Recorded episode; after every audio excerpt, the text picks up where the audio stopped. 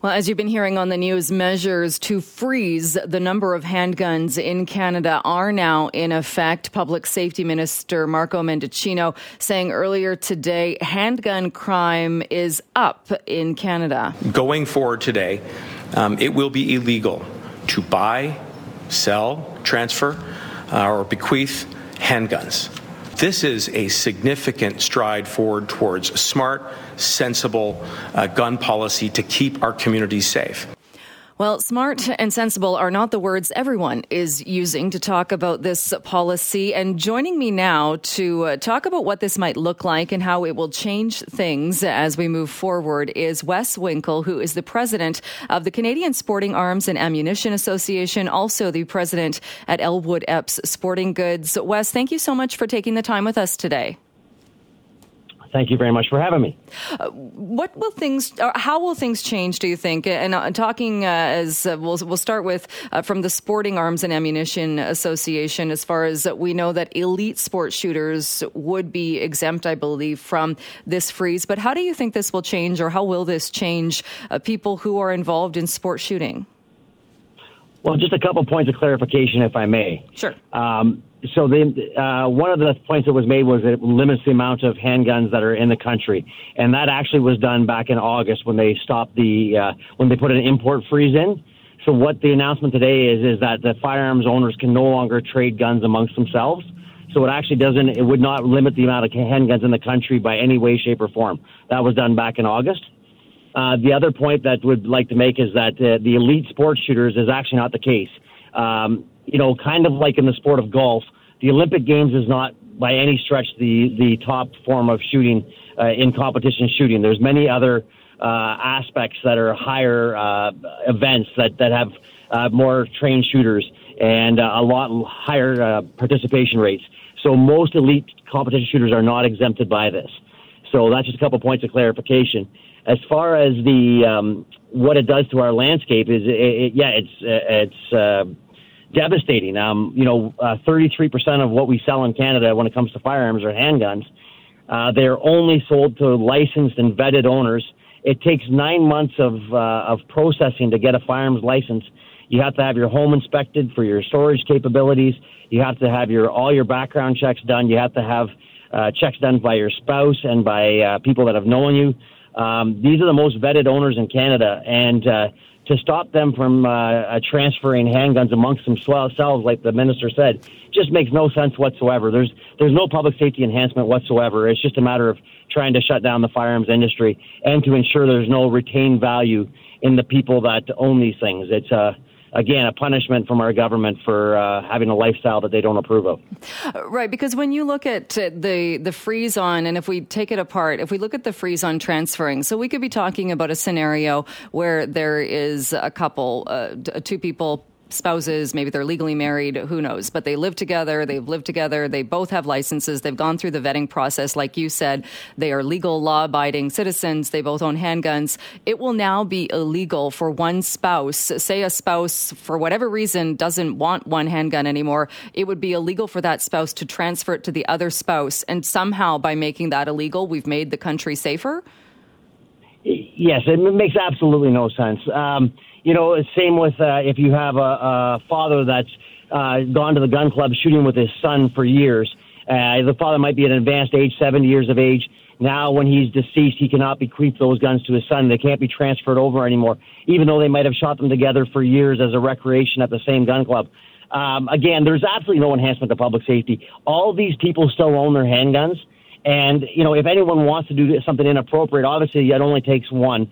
So to, to stop them from transferring amongst themselves uh, is is absolutely there's no enhancement to public safety at all. That that is uh, it's an impossible line to draw. What has it done for, for you as the owner of, of Ellwood's Epps or others that, that own stores, or what have you heard from others as far as, like you said, the, the importation was, was frozen because I think they didn't anticipate, and I'm not sure how they didn't anticipate, but they didn't think when they announced that these rules were coming that there would be a run of people with licenses purchasing. Uh, so since they've stopped the importing and now this, what has that do, this done to businesses like yours? Well, like I said, it, it removes one third of our business, and you know, Uh, we have uh, an industry that employs 45,000 people across the country. So by straight math, we're going to lose about 15,000 jobs. Uh, but, you know, people that have worked in this industry their whole lives and again have, uh, you know, with all respect, have jumped through a lot of regulatory hoops. They've went out and got their licenses. They've done their training. They've always made, maintained a, a clean criminal record because you have to to have the license. You know, uh, we've always been told that uh, in Canada, as long as we follow the regulations, we'll be allowed to participate in our sport. And then comes along this new Minister of Public Safety, and uh, because of uh, the fact that they run a few polls and they polled some people that don't understand what the rules are, now they're going to say that's it. We can no longer uh, transfer handguns amongst themselves and people that have invested their hard-earned dollars in these items now have no retained value. And uh, yeah, it's devastating. There's no other way to say it. Uh, I, I feel so sorry for uh, you know our our clientele and our staff that uh, we've had to take this kind of hit. Uh, I have many many friends in the industry, uh, good family people. They're they're volunteers in our community, and uh, we're attacking the wrong people. It's it's it's devastating. So, who would be exempt then? Uh, like you said, uh, like when that that one line that was in the story that elite sports shooters would be allowed to continue to buy handguns. Is it only people then that are at the Olympic level, or, or what is your understanding of who is still exempt? Yes, we're understanding that it's at the Olympic level. Like most things, when it comes to our current federal government's policy, uh, they implement things before they're ready to go. So nobody in the system really is quite sure what that actually entails. We talked to the chief firearms officers that are in charge of approving these transfers today, and they're not quite sure exactly at this point what an elite target shooter is. Uh, in the um, uh, we obviously know what they are, but that's not what the government's going to think. But uh, uh, in this case, we are understanding that anyone that competes in the Olympics or is uh, uh, training to compete in the Olympics, but only in that specific uh, p- part of our sport. Uh, there's sports, uh, uh, many, many large competitions like uh, IDPA and uh, IPSC, which are even much larger sports and have a lot of training. And these are internationally recognized competitions with guys that have trained and, and ladies that have trained their whole lives to shoot in these competitions that are effectively being eliminated by this freeze. And, uh, and and so, what will the future look like for you as far as with this in? And again, I, I mean, it is difficult to kind of figure out, and, we, we've touched on this before. this freeze or this idea of freezing things the way they are now, it's almost as though the government is saying we're at the perfect number of guns in the country because they didn't come out and ban them; they've instead frozen them. I mean, does it appear to you that the end game is that by stopping the bequeathing and stopping the transferring, once the guns start to break, they just won't be replaced, and that's how they're getting rid of them? Um, I think at surface that's what it would appear, but I, I think it's it's actually more shallow than that. I think what it is is that they're trying to uh, get a news cycle going where they can fool urban Canadians into thinking that they're doing something about handgun crime, when we all know that they, with the rules that they put in place with uh, uh, minimizing sentences and making sure that uh, we have a revolving door criminal justice program, that they've made it a lot easier for criminals to be on the street. In, instead, now they want a news cycle saying that they're doing something about handgun crime when in fact they're not. Uh, they're doing what they've done a lot lately, which is attack the uh, a way of life that they don't approve of. And you know that's where this is at. Uh, it's just all about a news cycle and fooling people. You know, if you walk down the street with a microphone and you ask the average Canadian citizen what they think the handgun laws are now, they don't know at all. But then if you follow up and say, should handguns be banned, they'll always say yes because they don't think that they can do any harm. But the fact of the matter is, is that when you take the time to educate people, they, they realize that there's no way this will have any effect on public safety. Right, because in, in essence, really, they are banned. They are banned, not like anybody can just walk in and buy one. Like you said, you need to be vetted. You need to go through the process of getting a license. You need to follow a whole lot of rules. You get put through uh, the RCMP database to make sure you're following the rules. It's not as though it's a free for all. Anybody's buying them now anyway. Absolutely, and don't forget, every one of these items is staying uh, in the current uh, place where they are now. So, just like you said, uh, it, it makes no sense. There's not anything being removed. It's just they can't trade hands amongst themselves. It makes no sense whatsoever. Uh, yeah, it's a frustrating day, uh, and it's on a series of many frustrating announcements in the last year by the Minister of Public Safety. Uh, we we're all left shaking our head.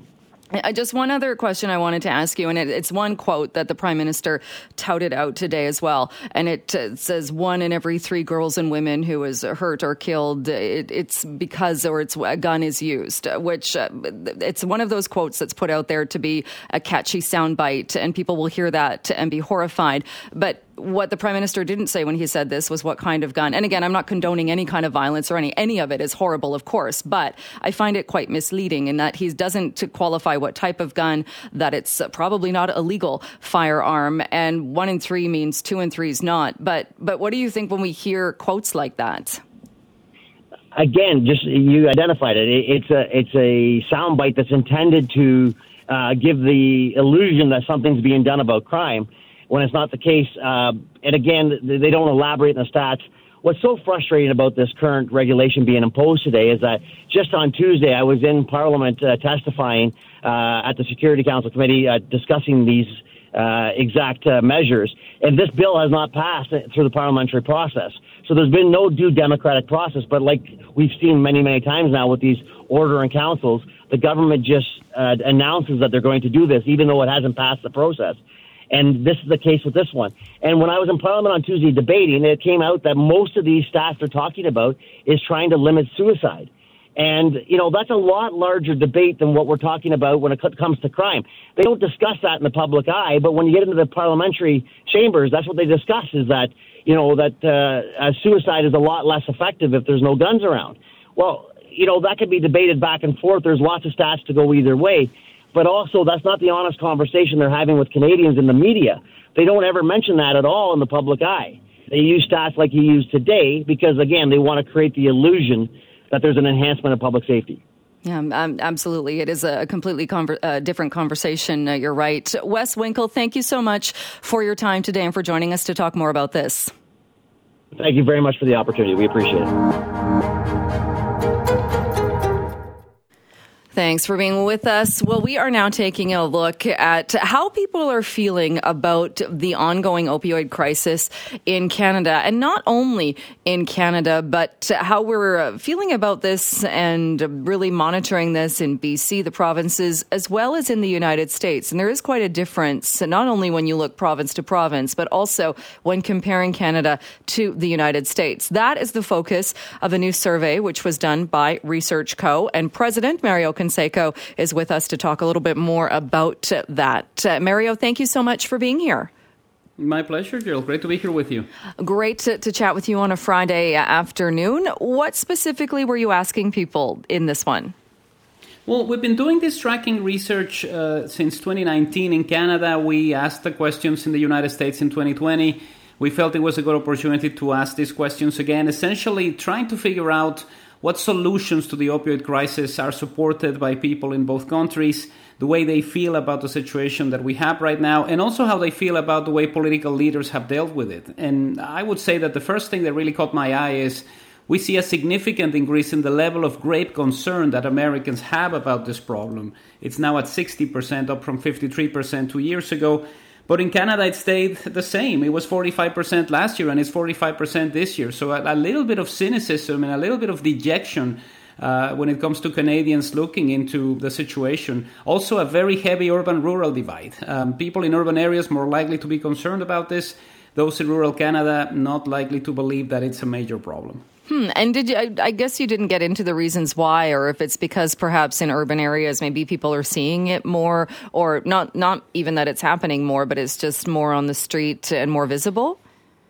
I think that is part of it. You know, looking into the way the situation unfolded in the United States, it really started in small towns. It started with doctors who were prescribing opioids at a very high rate and it moved into the cities eventually after a couple of years. So the way in which the crisis developed in the United States was really from rural to urban. And what we're seeing in Canada is uh, more a situation where the urban areas are the ones that are being affected by this, where people know somebody who has uh, lost their lives. So the reaction from rural Canada looking into the findings is very different. You know, it, it's almost as if they're looking at this as an issue that is only happening in big cities because of the way in which prescriptions happen here. We're not having the same crisis that the Americans had a couple of years ago when it came to everybody in a specific town being uh, subjected to taking OxyContin. Uh, the, this uh, survey also looks at kind of ideas that would be related to the opioid crisis and, and what people would be, I think, more in favor of or would like to see more of. Things like education, awareness, uh, more more space, spaces for rehab. What kinds uh, of answers did you get there? Well, we see uh, a desire uh, among residents of the two countries to take a holistic approach to all of this. Uh, we see a significant uh, level of support for more education and awareness campaigns, creating more spaces for drug rehabilitations. More than uh, four in five Canadians and Americans believe that this is the right way to go. Uh, but we have a little bit of a difference on things that are a little bit more contentious. Uh, for instance, the idea of having more legal supervised injection sites 63% of Canadians and 56% of Americans. So it's a majority, but it's not as massive as what we see for education or for having more spaces for people who need rehab. Um, the other issue that really caught my eye is uh, the way we're looking at decriminalization. Uh, support in Canada for decriminalizing all drugs for personal use went from 33% last year to 40%. Again, it's a minority. It's not something that is supported right now for, by, for, by most Canadians, but it's starting to grow. And what we saw in the United States was the complete opposite. Two years ago, almost half said, let's just decriminalize everything because this is wreaking havoc in our communities. This time around, it's down to 35%. So Canadians are getting more supportive of the decriminalization idea, and Americans are walking away from it. Hmm. And uh, interesting. And you also asked people, and you touched on this, the idea of safe supply programs. And what kind of a response did you see there? Well, it's very contentious because we do see a situation uh, where the numbers are a little bit higher. 74% of Canadians believe that this is the right course of action. And the expectation was, well, Americans are not going to be as supportive as we are. And they're actually at 80%. So the fact that this is really wreaking havoc in communities of a rural and urban nature is making Americans believe if we have a way to counter this by having safe supply programs, it'll save us from people who are overdosing or who are taking uh, tainted drugs. Uh, and this will save some lives. And it, it's one of the few questions where the views of Americans tend to be more on the high side when we compare it to what is happening in Canada. Is that surprising to you if we look back at the history of, of drug use and the very different approach in the United States as far as the war on drugs and taking more of a hardline approach compared to, to being what I think we would, would say that we've been a bit more open to, to more of the alternatives in Canada? Absolutely. You know, we've had a a significantly larger experience than the Americans with all of these things, starting with the legalization of marijuana. You know, it's been four years since that actually was implemented in Canada. Uh, the US continues to have this weird system where specific states allow you to use it and others don't. We saw that Joe Biden has now this idea of issuing a blanket pardon to anybody who was convicted of uh, having marijuana for their own personal use. So it's been a little bit of a, of a more difficult affair when it comes to the legalities. Um, but the expectation here was because Canadians have had safe supply programs for so long, and we've had a, a significantly larger experience when it comes to other ways in which we can deal with the drug use. Um, the numbers would be higher, but it's actually Americans who are saying we're seeing communities of all sizes being destroyed by the opioid crisis. So we're willing to do something that maybe five, ten years ago would have been unthinkable. Uh, but this is the the one thing that shows us the gravity of the situation in the United States. When you have Republicans who are usually saying, "I don't like the question of safe supply," saying, "If this is going to save lives, so be it." Hmm. And, and, that is such a, big shift. And I think it is surprising looking at the numbers, like you've said, comparing uh, how Americans have kind of come around on that more so even now than Canadians. Well, it's definitely uh, something that shows us uh, just how powerful this uh, situation has become. Uh, even two years ago, we didn't have a significantly large number of uh, independents and Republicans who were willing to take these actions. And right now, with a change in government, with a Democratic president, with more open discussions about what to do with all kinds of drugs, not just opioids, uh, even Republicans are saying, you know, maybe this is the right course of action. It would be different, and I think we've seen this in other policy matters. If this were something that was affecting only the urban communities, you have the Republican base in the rural areas going, we don't care, this is something that they need to deal with in downtown Philadelphia. But when you have small town Louisiana being decimated, by the drug uh, and, and, opioid crisis, um, even Republicans are going to start to look at some options. And, and, so, why do you think, or, or, does this give us any idea as to why there's kind of this uh, the the concerns being a bit stagnant in Canada? And, and, we see that every time I think the BC Coroner Service releases the numbers, and and sadly we see those numbers go up every month as far as lives lost lost to opioid addiction and to overdose. But even though we see those numbers and the numbers going up, it doesn't appear like we're really doing anything concrete or anything really extreme to try and stop it. Well, I think it's a sense of dejection on the part of many Canadians. The fact that we are now, in a way, desensitized by what is happening around us. I remember seeing the numbers climb the charts in 2019, 2020. Then they get to 45% uh, in, in 2021, and the expectation is well, the problem hasn't gone away. There's more concern, there's more death.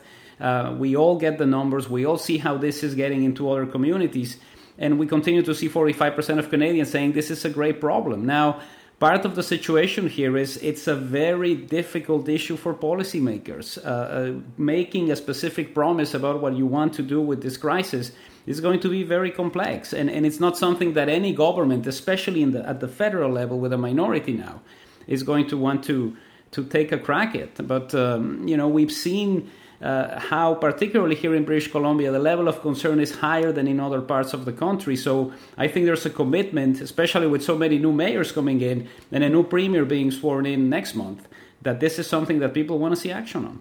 I found it interesting too. One of the other findings, and we don't talk about this as much, but it was a pretty big number of people responding saying that they would also like to see a reduction when it comes to the prescription of opioids by medical professionals.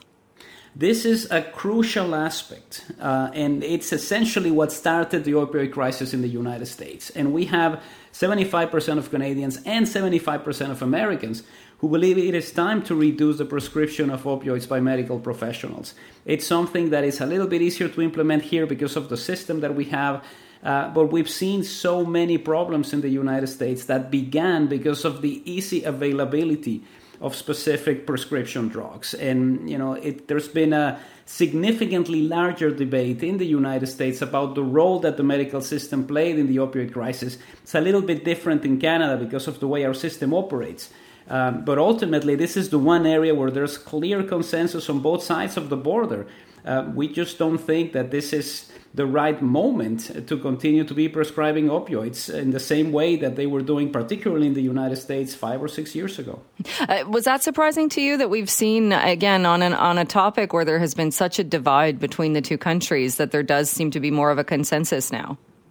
Well, I think a lot has to do with the way in which the stories have been framed. Um, five years ago, we didn't talk about the opioid crisis in the same way, especially in the United States. You know, we've been looking at a lot of American coverage because of uh, the, the enormous show that was Donald Trump's presidency. And they weren't really talking a lot about this issue. I think what is happening is happening because of other sources of entertainment. We've had movies, we've had miniseries that are talking about this. And I think this has enabled Americans to get in touch with something that they thought was only happening in the inner cities. Um, it's definitely part of the way in which people become more acquainted with things. And I think it has worked very well in the United States. Certainly not as far as implementing policy that is going to change things, but we know that what works in the United States is lawsuits. And some of the manufacturers of those opioid prescription drugs are certainly having a very small pocketbook right now when you compare it to what happened before those lawsuits were launched a few years ago. All right. Uh, very interesting findings when we take a look at, about concerns and attitudes about the opioid crisis. Uh, Mario, thank you so much, as always, for your time today. My pleasure, anytime.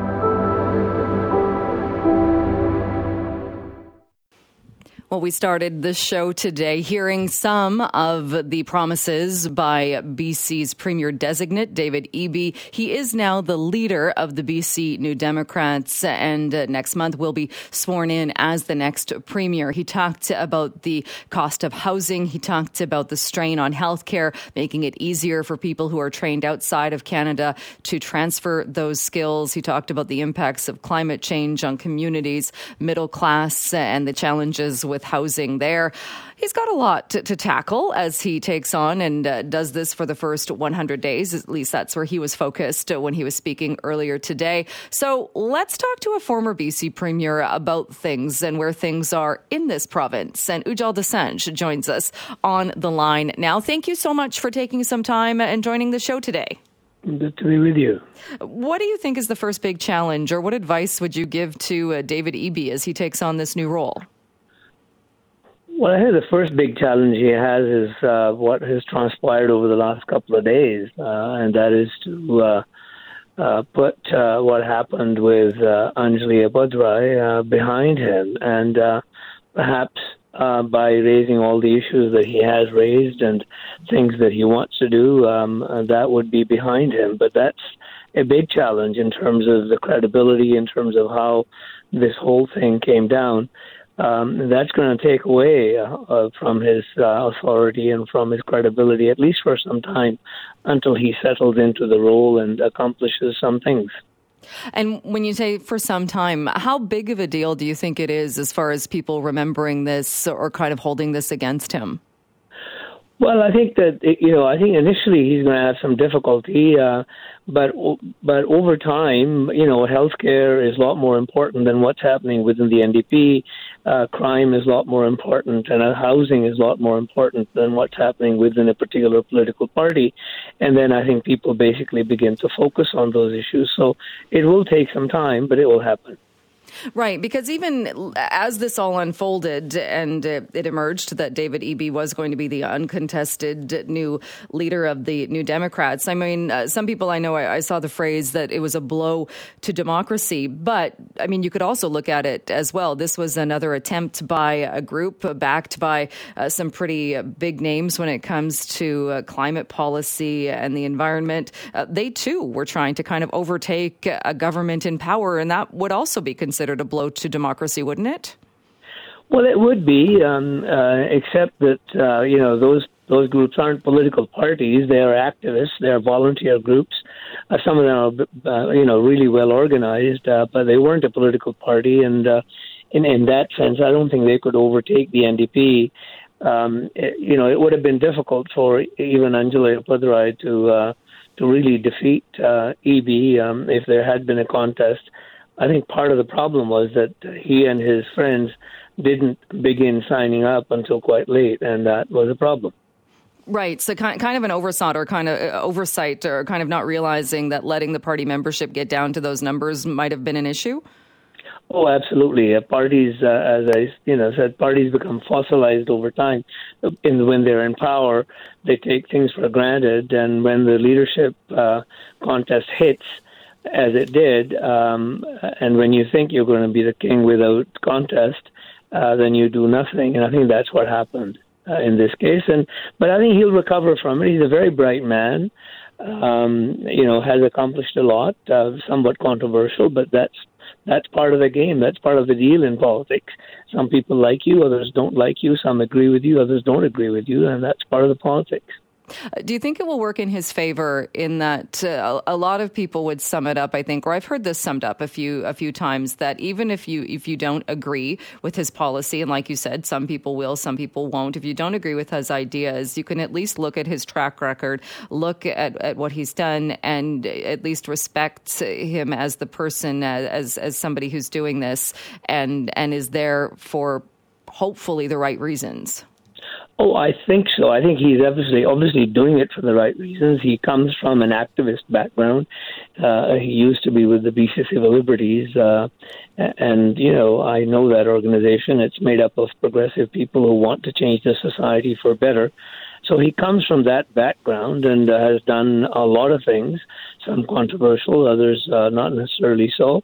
Uh, and he has a track record in that sense. I think once he once he settles down, he may be able to accomplish quite a bit because he has um, a, a, very good majority in the House, uh, and there's no danger of him, him being defeated uh, in the House. Therefore, I think uh, his hands are not tied. Uh, he'd be able to overcome the initial obstacles and, and will be able to prevail. Um, he mentioned today, he was asked today about the fact that he wasn't technically elected by British Columbians. He agreed to, to maintain fixed election dates. He said he would not change fixed election dates. Do you think it matters to British Columbians how he became leader, that it wasn't due to an election?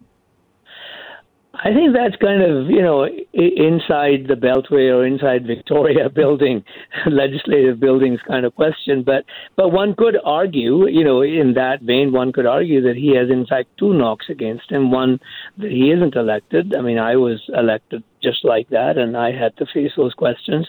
Uh, but the other uh, uh, argument against him, some people make, is that uh, he doesn't even have the uh, uh, the endorsement from the NDP. There was no leadership campaign. Um, in fact, the only uh, candidate who vied for the leadership was disqualified. So, in a sense, he really didn't have a clear mandate from from the party in a in a secret ballot. Um, but you know, as, as, I said, these are academic questions. He's now the premier, and once he begins to do the things that he needs to do and wants to do, and the British Columbians want him to do, I think he'd be fine. Uh, you're right. Once we kind of get past that, you're right. If somebody is a, is a store owner, a business owner that's just had their window smashed for the seventh time, they probably don't care so much how the leader became leader. They want to know what the leader is going to do about crime and about offenders that keep getting let out and uh, keep doing this. He was also asked about that today. He said no tools were off the table when it comes to, and he said he believes, yes, dangerous offenders should be kept behind bars. No tool is off the table, and that he is going to tackle this. How big of a challenge, Joe, though, do you think that is going to be? Well, that's going to be a big challenge. Uh, as you know, the criminal law, the criminal code, is what uh, applies in British Columbia just as it applies across the country. And to make any changes to the criminal code, to the law, you need the federal government on side. And it's not easy to push through legislation through the federal House uh, if you uh, and your party don't have the government. So uh, it might help him because uh, the federal NDP has an agreement, uh, a supply and confidence agreement with the current government, Liberal government. So it might help him. But you know, if you want to be any tougher in terms of application of the laws, you either look to the courts. Uh, or you look to the federal government to change the law. Uh, you can't single-handedly, no matter whether you're the premier or the attorney general of the province, you can't change some of those things. Right. But what you can change is what your directions are to the prosecutors in terms of what they do when they're in the courts and what they ask for, and and those directions uh, are, are, usually given by the deputy attorney general responsible for the criminal division, um, and, and to to whom uh, the attorney general uh, can can give direction. Uh, he uh, and being a lawyer, he would know that, and and I'm sure we'll draw on that experience. Uh, he also mentioned during his news conference today that his wife, as we know, is a family physician, so he has an advisor in his house who, who is there to advise him on healthcare as well. But he's also been much like you. He he's been in these roles of attorney general. He's been uh, he's also been the housing minister. He's certainly been uh, involved in this for for so long. And one of the criticisms has been, well, why did you have to wait till you were premier? These issues have existed. There have been problems and challenges. Why have you not tackled these sooner rather than when you've become leader? Uh, how does he overcome that? Well, I think in terms of the uh, the crime issues, uh, he might not be able to overcome that because he was the attorney general until quite recently. And that's going to be somewhat more difficult for him because he has a record, and and some of these practices that other people are now condemning or talking about, like this, in such uh, phrases as catch and release, um, those kinds of things have been happening under his watch as the attorney general. So he might have a, a slightly harder time dealing with those issues. But in terms of housing, healthcare, um, you know, he has fresh eyes, and I'm sure uh, I'm sure he'll he'll look at those and uh, he'd be a lot more credible on those areas. And in terms of the attorney general issues, if you have a new attorney general, uh, he or she brings his own credibility to the table. When you look back at your time as premier and what was what were the main issues there, what you were dealing with, what your main challenges were, and also as a resident of Vancouver, and you look now, here we are in 2022, and what David Eby, who will be the next premier, what he's looking at, do you think the province is in a better place now, or or how do you kind of compare the two? I think the province is in a better better place today than it was during my time in terms of the government itself. I mean, we were polling at 11% and we had very thin majority in the House, so we were kind of coasting from day to day. And uh, we had some internal issues. We had a very very difficult leadership campaign, a very difficult resignation of the premier. Um, so you know there was a lot of venom in the political arena within our own political party, um, and uh, and uh, with the exception of this Anjali Appadurai episode, uh, Mr. Eby has a clear uh, field to himself, and uh, he'll be able to overcome that minor issue or important issue, as people might feel. Um, and and I think that it, it, the province and the government is in a much better and a much different place uh, than it was then. Right. And, and, you make an interesting point looking at kind of the, the turmoil within the parties, but also, like you said, for residents, if somebody uh, is looking for housing or if somebody doesn't have a family doctor or if somebody is, uh, again, a business owner who's been broken into a bunch of times, you really don't care that much about what's happening within the party. You want somebody yeah. to take action. Yeah, and I mean, in terms of the issue, absolutely. In terms of the issues, uh, you know, I, I remember healthcare was the issue when I was the premier. Um, um, you know, crime not so much because uh, we'd been tough for four years, so people thought we were doing something. Um, but uh, in terms of healthcare, uh, that was a big, big issue. It still is today. Um, the Ministry of Family and Children's was a big issue. That still is today. Um, so the, some of those issues survive. Any government has to deal with them. What advice then would you give David Eby as he gets ready to be sworn in as the next premier? Give very specific uh, and forceful letters of mandate to your ministers and let them do their job. And are there examples then when when that hasn't happened and uh, things have gone a bit sideways? Um, there, there have been. I wouldn't name names, but you know when I when uh, when we had uh, Premier Harcourt, uh, he was uh, he was a lot freer uh, than than some of the other premiers I've known or worked with. So more uh, kind of, I guess, uh, is the the phrase "run a tight ship." Uh, no, don't run a tight ship. In fact, run, run a tight ship in terms of keeping uh, ministers um, in line, but give the ministers their their marching orders and let them do uh, what they need to do. Give them some freedom. Uh, to do what needs to be done. You can't be a micromanager and be the premier of the province. I think I think John Horgan ran um, a very uh, liberal quote unquote ship uh, because he didn't interfere with the ministers, gave them their marching orders, and let them perform or not perform. Right. All right. Well, Ujjal Dosanjh, it was great chatting with you, and thank you so much for joining us uh, to talk about this as we see what David Eby is going to be doing and what things will look like uh, in the near future. Thank you.